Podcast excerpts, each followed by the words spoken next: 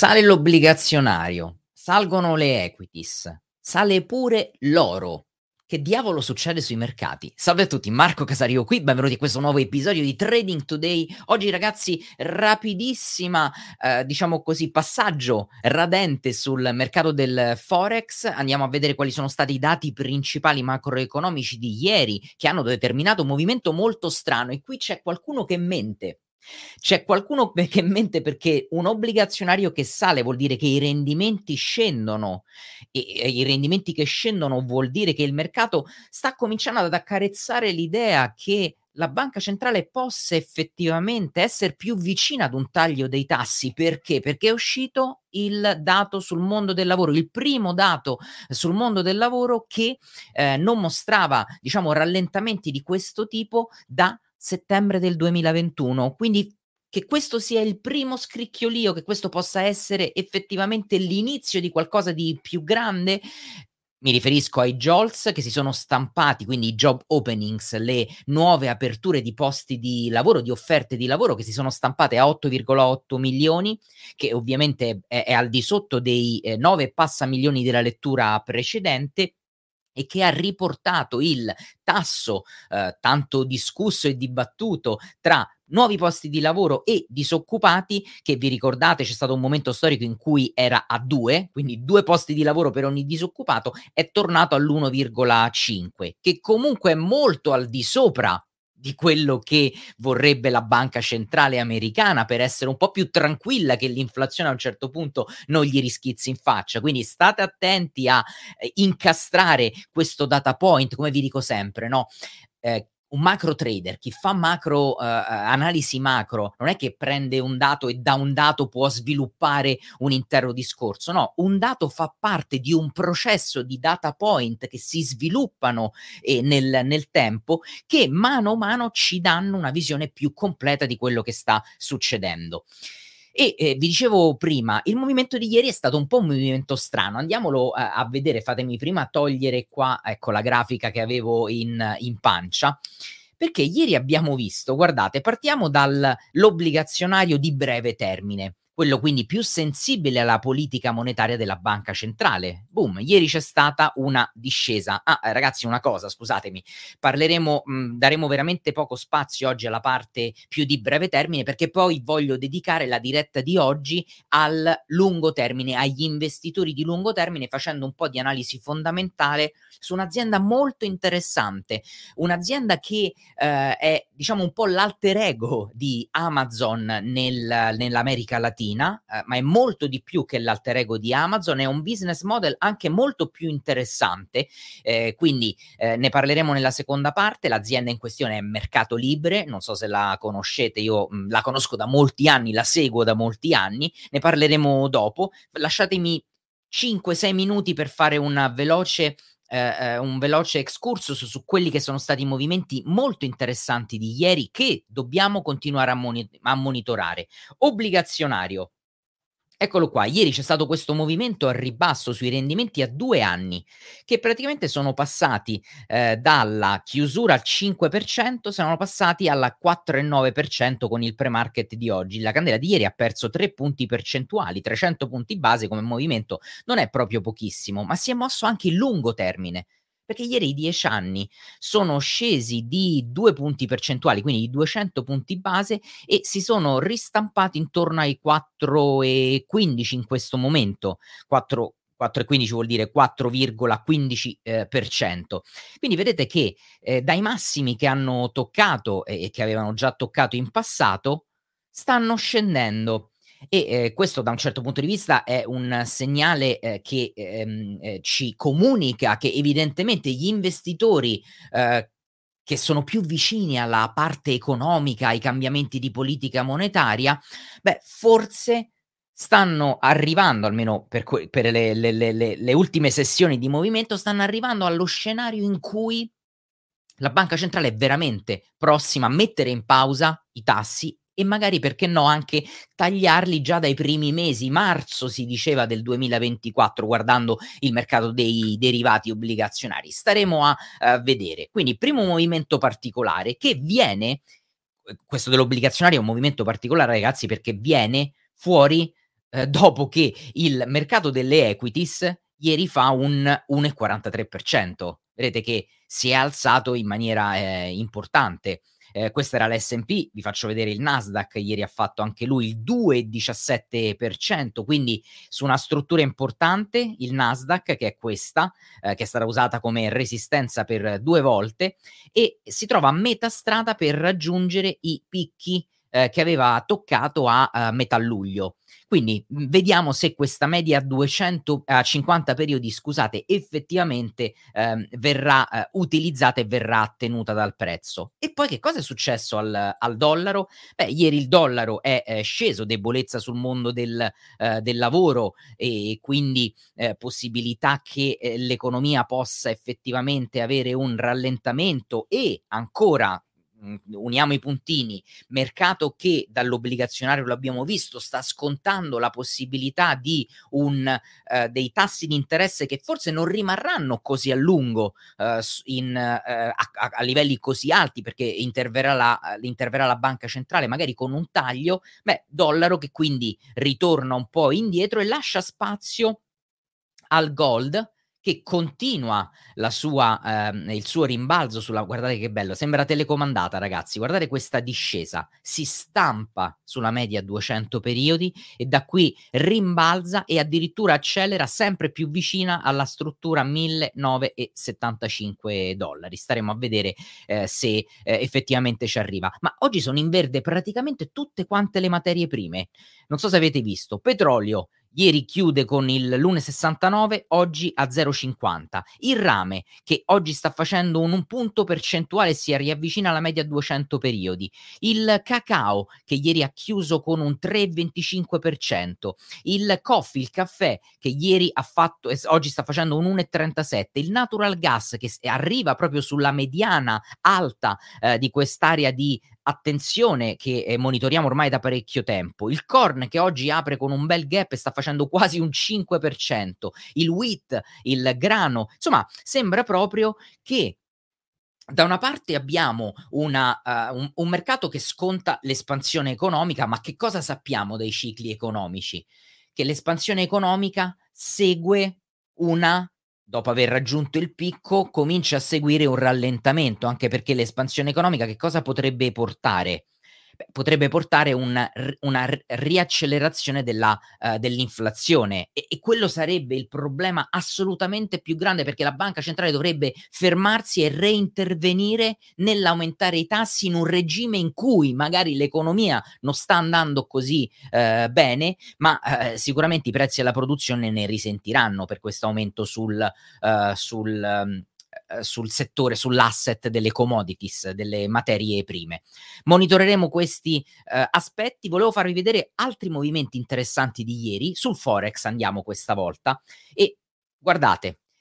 Vabbè, ieri euro-dollaro ovviamente riesce a, a prendere forza e a fare più di mezzo punto percentuale, ma i movimenti che mi interessava notare con voi riguardavano il, lo yen nei confronti del dollaro americano, perché siamo tornati in prossimità dei eh, massimi, vedete qui c'era stata c'era stato questo piccolo ritracciamento eh, rispetto, a que- piccolo rispetto a questo impulso, intendo, vedete, primo impulso, ritracciamento, secondo impulso, un ritracciamento che nemmeno c'è stato, si è andato appena ad appoggiare, guardate dov'è che si è andato ad appoggiare, sui, eh, su, questi, su queste candele di distribuzione che avevano appunto agito questi livelli di prezzi, avevano agito da resistenza, il prezzo era sceso per poi risalire, creare dei nuovi massimi e adesso, vedete, da, da, da questi valori qua sono stati usati come supporto e, e, ieri c'è stato un bel movimento, un bel movimento anche molto... Eh, eh, nervoso perché il prezzo è salito e è arrivato a toccare i 147,40 per poi ritornare indietro e chiudere in negativo perdendo quasi mezzo punto percentuale. Ve ne faccio vedere un altro di movimento eh, importante e ve lo faccio vedere su CNY, l'Uan cinese, perché siamo tornati ad arrivare eh, vicino ai 7,3. Perché i 7,3 ragazzi sono un livello importante? Perché è una barriera eh, a cui la banca centrale cinese è attenta. Quindi eh, ehm, eh, attenta, sembra che ehm, eh, possa agire come ha agito in passato quando eh, la valuta è, è arrivata, il, il, tasso di cambio nei confronti del dollaro americano è arrivato a questo eh, livello. Ragazzi, prima di passare al, alla parte di analisi fondamentale, colgo l'occasione perché vedo che evidentemente ci sono nuove persone che fanno parte del canale le ho visti già nei commenti, un paio di commenti, eh, sicuramente una parte molto piccola, minoritaria, eh, perché credo che il, il, la maggior parte delle persone che seguono soprattutto le dirette sono persone che ci stanno da, da, da, mesi o addirittura da anni, le dirette le facciamo da tre anni, il canale esiste da sei, sette anni, ma nemmeno mi ricordo più. C'è Marco che mi chiede, quindi come ti stai posizionando? Sembra che stai rimanendo a guardare, troppa ambiguità. Allora, mi sembra giusto di tanto in tanto no? eh, ribadire un po' le linee guida di questo canale. Caro Marco e cari tutti gli altri, infatti Marco ci dice sono nuovo. Ciao Marco, allora ti saluto. Non prendere questa mia precisazione come uno, uno sgridarti o no, assolutamente no, però ci tengo a ribadire quelle che sono le linee guida di questo canale. Questo canale eh, vuole eh, non dirti quando entrare e quando uscire. Questo canale non ti dà le strategie di trading o ti dice investite su Amazon oppure vendete Facebook oppure comprate il dollaro. No, questo canale ha l'obiettivo di darti gli strumenti per farti ragionare con la tua testa. Ti accompagna giorno dopo giorno nel mostrarti come il, cambiare dei dati macroeconomici influisce sui mercati finanziari e ti aiuta quindi a prendere le tue decisioni in maniera più obiettiva ed analitica. Non mi sentirai mai dire questo è il momento di vendere, questo è il momento di comprare, comprate tutti, ecco il, nostro, il prossimo mega trend. No, perché questo dipende dal tuo piano di trading, dal tuo piano di investimento, dal, dal, capitale che hai, dagli strumenti che usi, dalle strategie che usi, da, da, quello che è il tuo processo. Quindi il mio interesse è farti crescere, farvi crescere, crescere insieme, perché cre- cresco anch'io tutti i giorni insieme a voi, per diventare sempre più obiettivi e, e oggettivi e togliere le emozioni dal tavolo del, del trading. I miei posizionamenti non li dico qua su YouTube. Perché non li dico su YouTube? Non perché sono cattivo, perché chissà che... No, perché non so come vengono usati dall'altra parte. Non so dall'altra parte chi c'è, che, che, che tipo di conoscenze ha del mercato e non voglio che nessuno si faccia male o faccia stupidaggini per copiarmi senza sapere quello che sta facendo. Le mie la mia operatività, le mie analisi, i miei posizionamenti, Marco, e ti assicuro che non sto affatto a guardare in questo periodo, anzi stiamo facendo tante operazioni, le pubblico dove?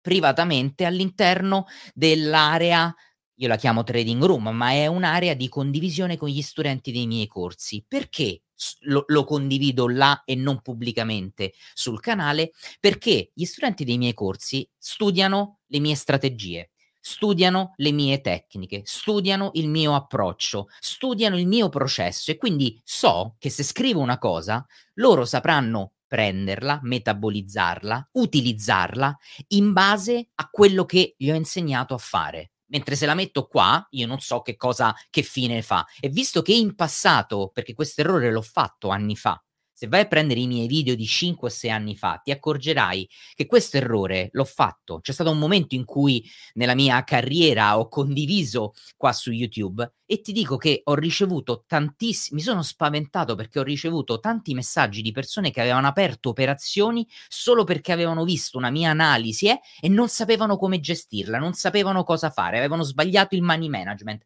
avevano sbas- sbagliato il position sizing, era l'unica operazione che avevano messo a mercato quando invece il mio portafoglio di breve termine è un portafoglio di trade dove non c'è un trade. Io solitamente in macchina, quindi ho, ho 4, 5, 6, 7 trade diversi che vanno a seguire delle direttrici e delle, eh, eh, eh, dei, ehm, delle direzioni e delle, eh, dei ragionamenti, delle analisi diverse. Quindi, come al solito, è la sommatoria poi che ci dà il totale. totale. Quindi spero eh, che se cerchi altro dal, dal mio canale ti dico subito, non perdere altro tempo, ci sono altri canali che ti dicono come investire i tuoi soldi e come eh, aprire operazioni che ti danno i segnali. Ecco, io non credo assolutamente ai segnali perché i segnali di trading o di investimento non ti fanno diventare indipendente, ma rimarrai sempre dipendente da quello che dice qualcuno e tra l'altro quello, vedi, quello che fa bene a me e, e al mio processo Uh, e quindi la mia operatività eh, non necessariamente va bene per te, soprattutto se non sai applicare le mie strategie. Ok, dai, passiamo alla parte di analisi fondamentale. Ci sta questo perché il canale, ragazzi, spero stia crescendo e ci sta che ogni tanto ci siano nuove persone che si avvicinano e magari guardano i miei video perché si aspettano che, vabbè, Marco, dai, ce lo dici se dobbiamo aprire short su uh, ehm, USD Yen o aprire long su uh, Amazon o andare short e, e quindi non voglio rimangano deluso, soprattutto non voglio rima- eh, che perdano tempo. Ok, ragazzi, veniamo ad un'azienda interessante, molto interessante. Io la seguo da veramente tanto tempo. Considerate che questa è un'azienda che, dal punto di vista della dimensione, se fosse un paese, sarebbe il secondo paese della. Um, il secondo paese dal punto di vista della, um, dell'America Latina. Verrebbe dopo il Brasile e verrebbe prima del Messico. Quindi, insomma, parliamo di una grande azienda. Parliamo di un'azienda che, mentre Amazon nel primo trimestre del 2022 ha, avuto vendite con un uh, più 9%, questa azienda ha fatto il 58 più 58%. Quindi è cresciuta molto di, di più. Parliamo di un'azienda che ha fatto un in Q1 una revenue di 3 miliardi okay, di dollari. Parliamo di un'azienda che nel Q2 ha um, eh, migliorato le sue revenue dal punto di vista dell'attività pubblicitaria, che è una delle direttrici di business, tra l'altro una delle direttrici di business molto interessante perché è una delle direttrici, direttrici di business che ha potenzialità di crescita negli anni precedenti, stampandosi a 10 miliardi di dollari. Parlo di mercato libre, ovvero, ovvero, se volete andarvi a vedere il ticker di Meli. Ticker anche molto carino, mi ha sempre eh, eh, dato estrema, ten- mi ha fatto sempre tenerezza questo ticker, non so perché, mi è sempre piaciuto, è un'azienda che io conosco da molto, considerate che è un'azienda fondata nel 1999. L'attuale amministratore delegato è il founder, che è una delle cose che a me piace di più da investitore, mi piace tantissimo quando all'interno del C-level quindi del cosiddetto management di guidance dell'azienda, che vuol dire eh, che sono i manager che eh, gettano le, le, direttrici strategiche dell'azienda, ci sia il o i founder. E questo è proprio il caso. Il founder ehm, si chiama Marcus, Gal- eh, Marcus Galperin, se non sbaglio, uh, è andare a studiare a Stanford, quindi insomma un pedigree importante, sicuramente a Stanford che avrà fatto anche molte conoscenze che poi lo hanno aiutato nel suo business, è tornato a casa e ha deciso di uh, fondare questa azienda. Vedete, molti pensano che il principale competitor uh, di, eh, di, di mercato libre sia Amazon, ma non è vero al 100% è sempre importante capire quali sono i cosiddetti peers di un'azienda all'interno della quale volete investire, perché capire i competitor innanzitutto vi costringe a capire il business model dell'azienda e poi vi, vi, permette di poterla confrontare, no? di fare quello che in analisi fondamentale si, si chiama relativismo, cioè come si sta comportando questa azienda, non in termini assoluti, ma come si sta comportando e quali sono i suoi risultati rispetto a quelli dei suoi competitor, che dovrebbero stare nel suo stesso segmento, essendo competitor, e quindi possiamo dire, sta facendo, sta sovraperformando, oppure sta sottoperformando. Gli sta un po' stretto secondo me dire che uno dei competitor è Amazon. Sì, sicuramente lo potrei mettere come Pierce, come un altro Pierce potrebbe essere eh, Shopee, eh, che è molto forte nel, nel, nel, nell'est asiatico, eh, Indonesia, Vietnam, eccetera. E un altro competitor può essere assolutamente Shopify, perché, vedete, l'azienda è, se dovessi definirla eh, l'azienda è un conglomerato di servizi, ma è una vera e propria piattaforma, è un, ancora meglio di una piattaforma, è un ecosistema di commercio e pagamenti online. Anzi, lasciatemi dire, è l'ecosistema è l'azienda più grande in America Latina da questo punto di vista. Molti la, la analizzano solo andando a vedere la parte di e-commerce, quindi di, eh, eh, di, di commercio elettronico, perché sì, è ovviamente una grande, eh, una grande parte, eh, fetta, ma parte che non è probabilmente la più interessante, o almeno non è la sola interessante, ma ha un'enorme differenza rispetto ad Amazon fatemela dire questa differenza, cioè loro non vendono i propri prodotti, non hanno i loro prodotti, non hanno la linea Amazon Basics, non hanno la linea dei eh, Kindle, non, ha, non hanno i loro prodotti, quindi mettono a disposizione la piattaforma ai merchant, ovvero ai venditori terzi, che sono privati e sono altre aziende anche, per permettergli di vendere i loro prodotti e ovviamente trattengono una fee. Ecco perché ho menzionato uh, Shopify uh, dal punto di vista uh, dal punto di vista del, di, di, di, un competitor, no? E um, ma non fanno solo questo. Adesso vi, vi voglio far vedere, eh, tra pochissimo uh, andiamo a condividere la, um, andiamo a condividere le, dei link che tra l'altro mi devo ancora aprire magari lo facciamo uh, insieme adesso qua, e eh, per andare a vedere quelli che sono i eh, business model dell'azienda, eh, perché eh, l'azienda, sì, aspettate che vi vado a uh, condividere, eh, sto andandomi a prendere un, una slide che avevo trovato molto interessante, eccola qui, che ci fa vedere proprio quelli che sono i, eh, i vari punti, fatemela ingrandire, ed eccola qui, la dovreste vedere adesso, no? Vedete che l'azienda guadagna da queste direttrici di business. E come vedete non sono una.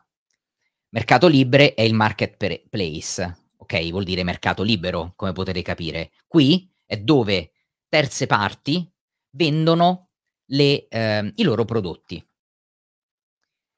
E eh, ricordatevi questa um, eh, GMV, perché tor- ci tornerà utile quando andremo a fare analisi fondamentale, GMV sta per uh, um, Gross Merchandising uh, Value, quindi mhmm, poi ne andremo, a, uh, ne andremo a parlare.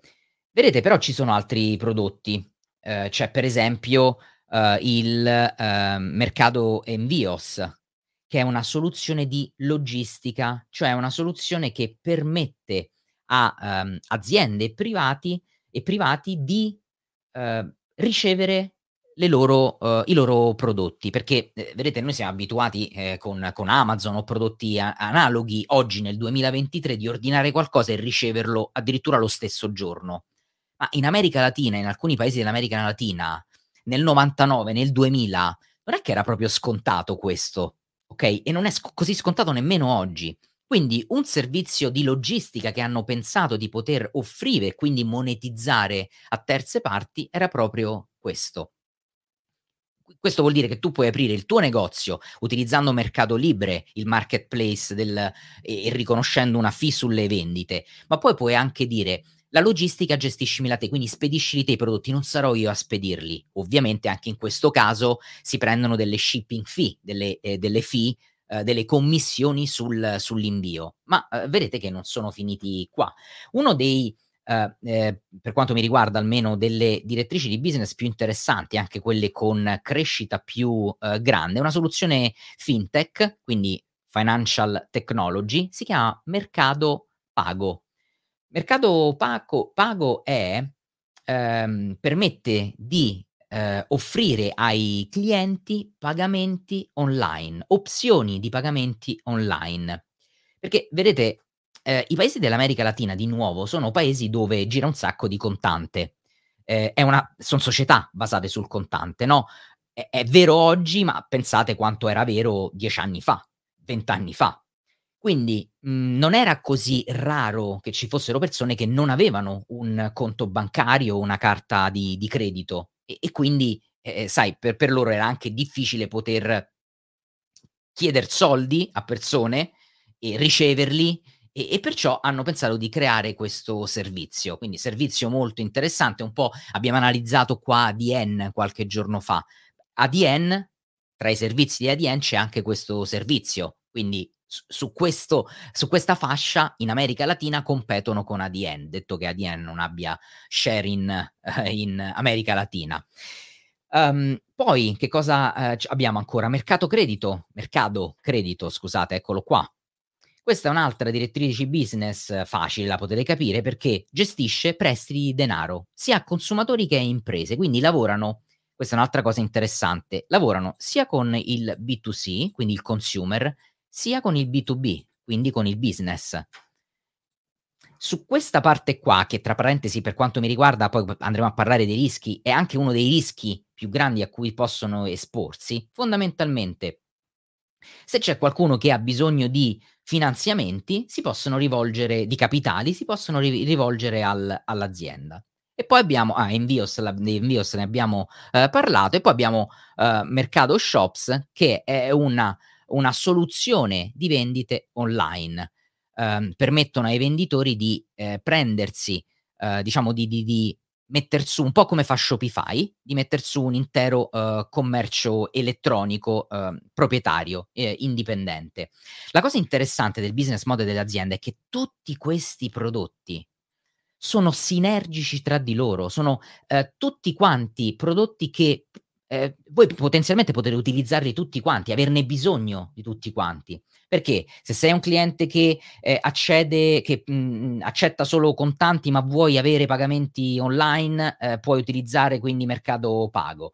Uh, se hai bisogno di finanziamenti, puoi accedere al credito tramite mercato credito.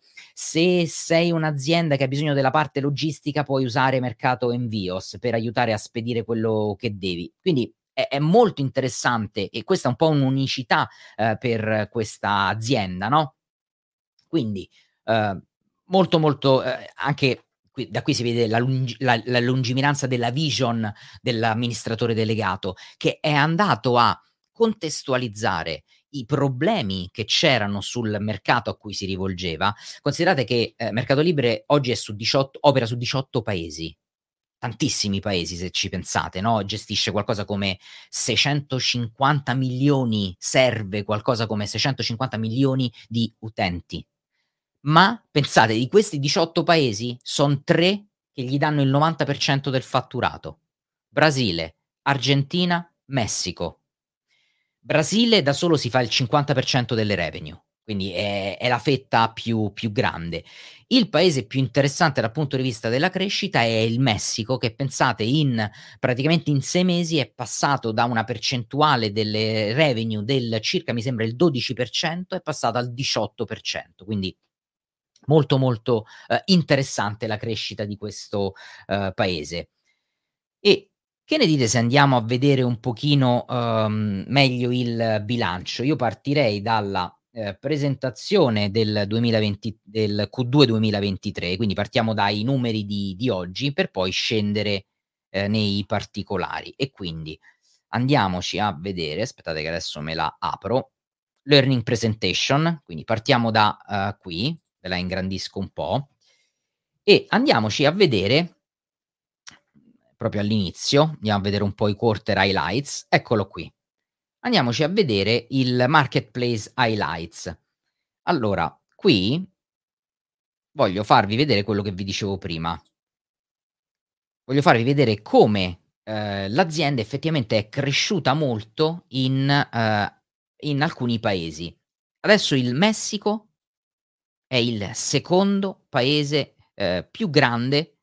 Eh, eccolo qua, lo vedete anche da qui. Questi sono gli item venduti è il secondo paese più grande, cioè ovviamente il, il, il Brasile, e, eh, e, questo è dove mi aspetto, monitorerò se effettivamente ci sarà, ci sarà crescita.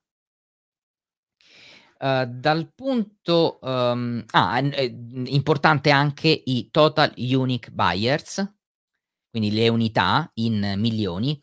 Vedete che andare sempre a confrontare il Q2 del 2023 con il Q2 del, dell'anno precedente. Vedete, da 40,8 milioni siamo passati a 47,8 46,6 milioni. Guardate quanto siamo aumentati anche quarter su quarter, 46,1, 47,6. Quindi questa è una metrica importante per un um, eh, per una eh, azienda di questo tipo. E questa crescita importante, soprattutto in molti paesi, se seguite le dirette sapete anche un'altra cosa, vedete l'importanza di seguire i processi macro, e cioè quante volte vi ho detto che il Messico sta beneficiando dell'allentamento e il miglioramento della catena di approvvigionamento?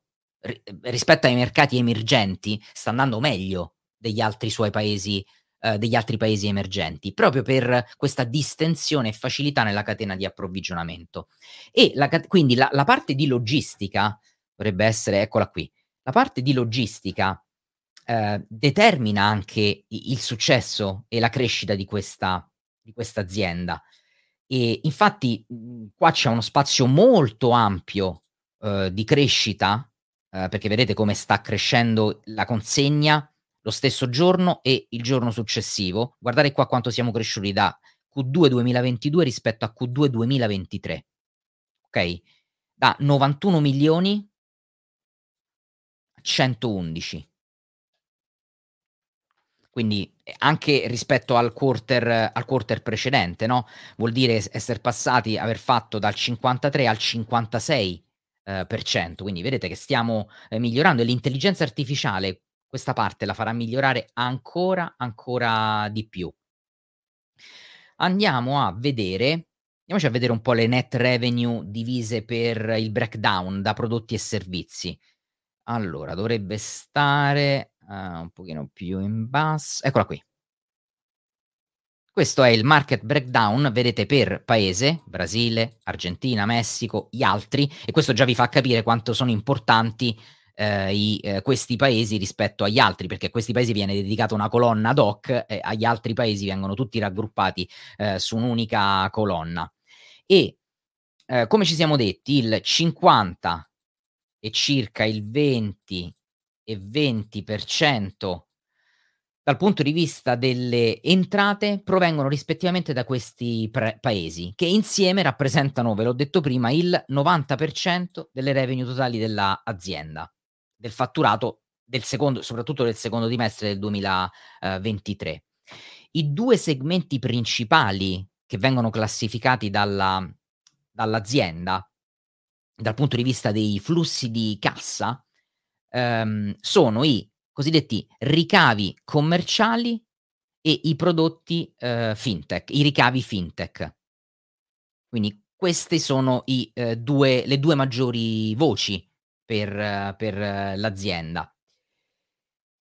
E, tutte queste due voci, le potrete vedere qua, eh, hanno avuto eh, crescita rispetto alla precedente, eh, guardate le revenue oh, qui del 2000, questo è 2023, questo è 2022. Vedi, 752 milioni, 1 miliardo e 49. Vabbè, andiamo a vedere le total net revenue per quanto riguarda il Brasile da 1 miliardo e 4, 1 miliardo e 7. Per l'Argentina da 594 milioni 771 milioni, Messico 4,28 703 milioni, guardate in Messico quanto è cresciuta eh, l'azienda, quindi eh, positiva. Andiamo a vedere qui sulla slide precedente, eccola qua, c'è il commerce net revenue per quarter. I, um, in Q2 del 2023 i ricavi del settore commerciale sono cresciuti del, praticamente del 30, quasi del 40% rispetto all'anno precedente, Q2 del 2022 su 2022 su Q2 del 2023. 1404, 1 miliardo e 4, quasi 2 miliardi. Uh, guardare anche il cosiddetto take rate, che è una metrica importante. E, ehm, il take rate, ragazzi, lo possiamo tradurre un po' come eh, tasso di utilizzo, ok? E il tasso di utilizzo rispetto a un anno fa Uh, è aumentato di uh, circa quant'è qui? Due, circa 200 punti base rispetto all'anno precedente. Quindi, vedete, Tech Rate Q2 2023, Q1 2023. E, andiamo a vedere il GMV, come vi ho detto prima è una metrica importante, stiamo sulla slide 7 47, eccolo qua, concentratevi un secondo sul gross merchandising volume, prima ho detto uh, value forse invece di volume, scusatemi, è value. Il GMV è accelerato su base consolidata, guardate qua, del 47% su base annua nel secondo trimestre del 2023 rispetto alla crescita del precedente che era una crescita del 43% su base annua registrata nel primo trimestre del 2023. Quindi crescita eh, importante, no? E eh, qui gioca un, eh, un, ruolo importante per, questo, per questa lettura eh, la crescita eh, che ha avuto il, l'Argentina. Um, sempre su questa slide parlando del Q2 eh, andiamo a vedere il net interest margin after losses eccolo qua questa slide qua e concentratevi su questo blocco. Che cos'è il NIMAL così viene chiamato? Praticamente è il margine di interesse netto al netto delle perdite. Quindi sono i ricavi da credito al netto dei crediti eh, e dei costi di finanziamento ok e questo valore ha raggiunto in questo trimestre il 36,8% ed è stato in crescita rispetto all'anno precedente e al trimestre precedente. Vedete, l'anno precedente 29,8%, me, eh, trimestre precedente 30,6%, questo eh, trimestre 36,8%. Eh, e questo, ragazzi, è, è frutto di che cosa? Del, di una diminuzione dei crediti inesigibili perché la crescita dei crediti e del portafoglio praticamente si è spostata dal Brasile verso ad un portafoglio di consumatori in Messico che sono a più basso rischio. E, e non, non, solo, sono anche, non solo sono a più basso rischio, ma la qualità è anche migliore dal punto di vista degli attivi delle carte di credito. E, e quindi per questo vi dico che è molto interessante la crescita che hanno in uh, Messico. Ora voglio farvi vedere voglio andarvi a far vedere le, il SEC Feelings così andiamo a vedere il bilancio un pochino più eh, ampio. Fatemi chiudere qua. E andiamo a vedere la pagina dopo credo stia, uh, l'annual report, eccolo qua, il 10K annual report, quindi la chiusura dell'anno fiscale 2022, ce lo andiamo a vedere in PDF e partiamo dal cash, perché questa è un'altra azienda che um, cash importante perché ha un business model interessante, ovvero raccoglie il, il, cash prima ancora di pagarlo. Per quale motivo? Pensateci, questo è da capire anche eh, come Amazon, no? Quando Amazon vende qualcosa che non è suo, il pagamento se lo becca solo Amazon. Poi, a un certo punto, con un ritardo di due settimane, tre settimane, un mese o addirittura con accordi eh, eh, eh, diciamo interaziendali potrebbe essere anche di più, lo va a pagare. Giusto? Perché che cosa va a pagare? Va a ripagare la, la fee, la commissione. Questo è un business model molto vantaggioso ed interessante perché tu intanto raccogli liquidità e magari quella liquidità la puoi utilizzare, la puoi utilizzare per investimenti o la puoi utilizzare magari andandola a fermare su qualcosa che ti genera degli interessi quindi magari tu intanto ti sei preso i soldi che non sono i tuoi perché i prodotti, loro non vendono i loro prodotti, eh? quindi non hanno costi da quel punto di vista. E magari ti prendi un punto percentuale di interessi su dei soldi che non sono i tuoi, ma che intanto hai trattenuto prima di ripagare. E ve la faccio vedere questa, questa parte. Eh, dobbiamo andare parecchio in fondo, ragazzi. Uh, dovrebbe stare qui intorno. Eccola qua. Guardate, un miliardo e 9, questa è la chiusura del eh, 2022, che ovviamente rispetto al 2021, ragazzi, il Covid, ricordatevi, quindi attenzione a fare i paragoni, eh, dovete sempre contestualizzare. Vedete, questi anni sono stati, fatemi dire una cosa per chi fa analisi fondamentale, 2020, 2021 e 2022, e mettiamoci dentro anche il 2023, questi saranno quattro anni che scompiglieranno un po' le comparative, cioè quando andrete a fare le comparazioni su quello che è accaduto dal punto di vista dei fatturati, delle marginalità di molte aziende. A volte in troppo positivo, a volte in troppo negativo. Come vi dico sempre, i numeri sono numeri. Dobbiamo saperli contestualizzare. Anche i, num- i, dati macroeconomici sono numeri. Quando io vi dico andiamo a vedere cosa c'è dietro, cosa c'è sotto a questo numero, quando vi dico alziamo il cofano e vediamo cosa c'è dentro al cofano di questo numero, vuol dire contestualizzare il numero. Quindi ricordate sempre che cosa è successo nel 2020-21 quando le persone non potevano uscire, non potevano comprare le cose al negozio e hanno speso tantissimo attraverso queste piattaforme perché quando andremo a fare le comparazioni, come questa comparazione, chiusura del 2021-22, il cash equivalent vedete che è molto inferiore. Vi dicevo, eh, quindi questa azienda ha la possibilità di, um, di, di, generare fondamentalmente denaro che non è il, il suo, quindi ha un vantaggio temporaneo in termini di, si dice, capitale circolante. Quindi i contanti sono in bilancio, ma la verità è che mhmm, questi contanti non sono tutti quanti loro, perché sono contanti eh, pagabili e che dovranno essere pagati ai commercianti. Comunque questo rappresenta una grande fetta di liquidità e investimenti a uh, breve termine. Ok? E, e, se qui se li, vai a, se li vai a sommare, se vai a prendere i soldi che hanno preso, insomma, mhmm, parliamo di eh, 4-5 miliardi che, di, di, di, liquidità che puoi gestire. Un'altra cosa interessante che volevo farvi notare, perché non molti la mettono nel loro bilancio, guardate qua, Customer Crypto Asset, Safeguarding Assets. Parliamo di poco, eh, ragazzi, si parla di... questi sono 15 milioni. E, però è interessante perché la mettono a bilancio e qui dentro ovviamente ci stanno Um, um, persone che hanno uh, pagato e hanno acquistato attraverso le criptovalute e quindi le, le, le tengono a bilancio.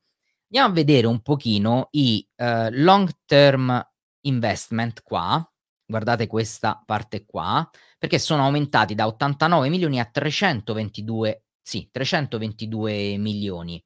Diciamo che se questo dato il prossimo anno e l'anno successivo dovessimo vederlo crescere così a questi ritmi, così veloci, eh, sono veloci, potrebbe essere un po' un uh, problema eh, o comunque una preoccupazione, diciamo così, uh, perché um, se hanno dei debiti in scadenze e hanno capitale impegnato in investimenti a lungo termine, beh, potrebbe essere un problema perché devono, questi debiti in scadenza li devono restituire, ma se tu hai un long term investment bloccato, quindi hai dei capitali bloccati a uh, 10-12 mesi, eh, vuol dire che potresti averci dei problemi, no?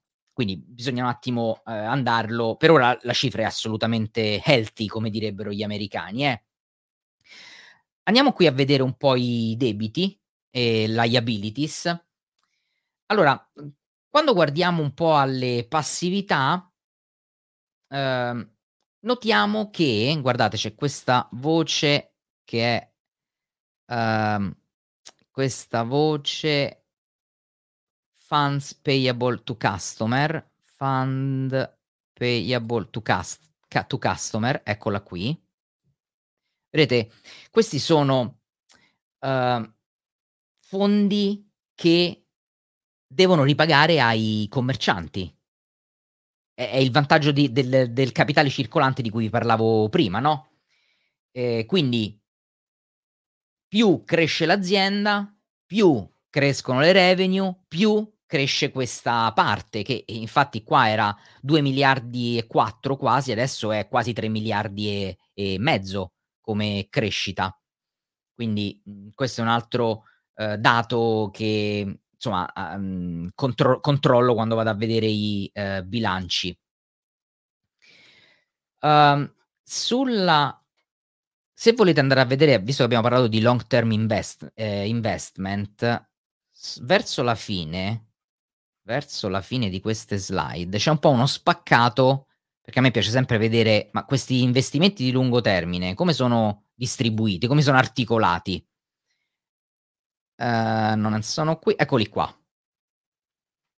E vedete che ci sono uh, certificati di deposito, 993 milioni, ci sono notes con scadenza 2028, con scadenza 2026, con scadenza 2031, eccole qui. Quindi questo è come si articolano i loro prestiti. Hanno parecchie cose diverse, no, hanno debiti garantiti e questo, mhmm, sia è è positivo. Hanno notes 2028, 26, 31 di dimensioni vi direi, ehm, adeguate, non sono dimensioni enormi. Ovviamente, ehm, generano in ci sono tassi di interesse, no, tassi di interesse che insomma, mhmm, variano dal 2,4% fino al 2% per le scadenze del 2028. Ehm, e l'ultimo è mhmm, dovrebbe essere circa un 3% tra l'altro. Quindi son fondamentalmente son tassi bassi su tutta la linea del loro debito. Ehm, quindi vuol dire che hanno accumulato debito in maniera intelligente. Torniamo un secondo su, vediamo dove stavamo prima, perché così andiamo a vedere l'operating income. Allora. Eccolo qua. Income from operations, siamo positivi, 1.034.000.000, ehm, abbiamo, uhm, net revenue che, ehm, vedete rispetto ai 2020, 2021 uhm, son cresciute, con un un un gross profit anche che è cresciuto, 5.100.000.000, 3.000.000.000, 1.700.000.000. Quindi insomma l'azienda, mhmm, sta andando uhm, sta andando bene. Qui abbiamo i c'è questo numero qua, guardate, ve lo faccio vedere sottolineandolo. C'è questo provision for, uhm, doubt doubtful accounts. Questo è quello che sicuramente un pochino va guardato perché è cresciuto molto. Questi sono le indennità per conti dubbi. Okay? Quindi il cambiamento sulle grande cambiamento sulle spese operative viene da questo. E ovviamente questo che da da dove viene? Viene dal, ehm, cosiddetto dalla cosiddetta direttrice di mercato credito, quando prestano i soldi. Eh, quando presti i soldi in alcuni paesi l'economia non va così bene, potresti, ehm, avere un problema. È quello che vi dicevo prima, no, quando vi parlavo di mercato credi mercato credito, eh, perché vu vuol dire che c'è una parte di creditori che non riusciranno più a restituire i, ehm, soldi. Andiamo a vedere un po' il cash flow di questa azienda. Eccolo qui, fatemi fare zoom out. Allora, il flusso di cassa è forte, c'è poco da uhm, da dire. Ehm, ehm, c qui c'è da valutare anche il reddito operativo, non solo il flusso di cassa, ehm, ed è perché? Perché questo è un business che ha un, uhm, peso di costi logistici importanti, esattamente come Amazon, e dovranno avere ed espandere la capacità di evasione degli ordini e quindi cercheranno di servire sempre più clienti, sempre nel modo migliore e più veloce possibile. Questo vuol dire spendere anche tanti, uhm, soldi, no, e quindi molte spese in conto capitale, in Capex. Quindi importante qua andare a vedere ehm, sottrarre diciamo gli acquisti di immobili, le attrezzature dal flusso di cassa, uhm, operiti operativo per vedere effettivamente che cosa e come stanno, uhm, andando da questo punto di di vista. Allora, quali sono ragazzi i rischi di questa azienda? Uhm i rischi di questa azienda, s secondo me vabbè, a a parte il solito rischio dei competitor che possono uscire, anche se loro hanno veramente come vi dicevo prima, no, essendo un ecosistema, offrendo tanti servizi, alla fine una volta che usi utilizzi 2 o 3 servizi di questa azienda, sganciarti da questa azienda per andare da un competitor che magari te ne offre solo 1 di servizio o ti fa risparmiare solo su una cosa, diventa sempre più difficile, quindi questa unicità ce l'hanno. Uhm, quindi togliamo un attimo da parte la la lotta con i competitor che c'è ci sarà, ma secondo me non è il vero rischio di questa azienda. Secondo me devono stare attenti ai prestiti, soprattutto perché operano in paesi dove le economie sono molto volatili, dove ci sono crisi politiche, dove ci sono, ehm, ragazzi inflazioni, ehm, valutarie che stanno al 100%, uhm, l'inflazione dell'Argentina, eh, eh, quindi capite che può essere un grosso problema.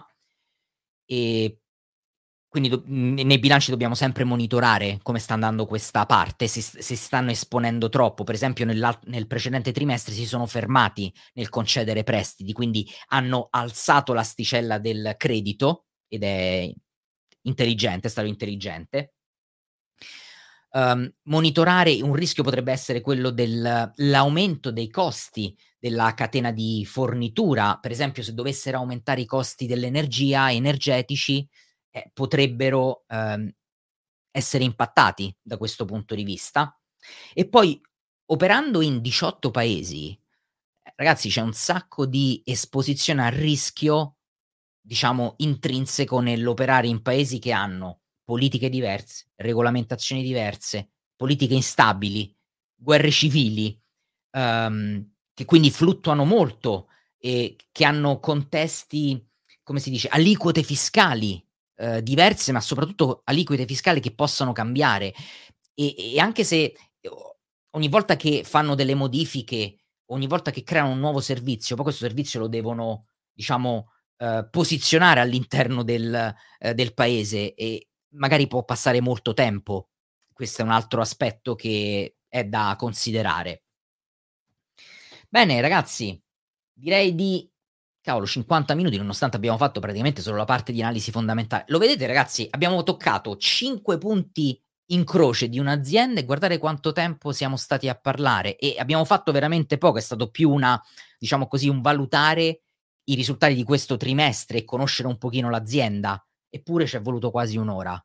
Pensate fare uno studio di analisi fondamentale per capire se questa azienda mettersela in portafoglio o no. Quando vi dico che ci vogliono giorni e quindi come pensate che in, su un video YouTube, su YouTube, pubblicato su YouTube di mezz'ora o di un'ora, potete avere una fotografia reale, concreta di questa azienda.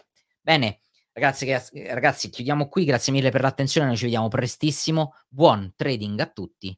Ciao. Ah, no, prima di salutarvi, ragazzi, stasera mi raccomando, eh, vi ricordo, stasera c'è il webinar uh, per il percorso di 5 lezioni per il trading automatico, B-Quant, lo abbiamo chiamato. Ci vediamo quindi stasera alle 19. Eh. Se non siete ancora iscritti, è totalmente. Il percorso, il corso è completamente gratuito, sono 5 lezioni in diretta con domande e risposte che potete chiedere. Vi porteremo dalle basi della programmazione fino a creare un vero e proprio, um, un vero e proprio trading system.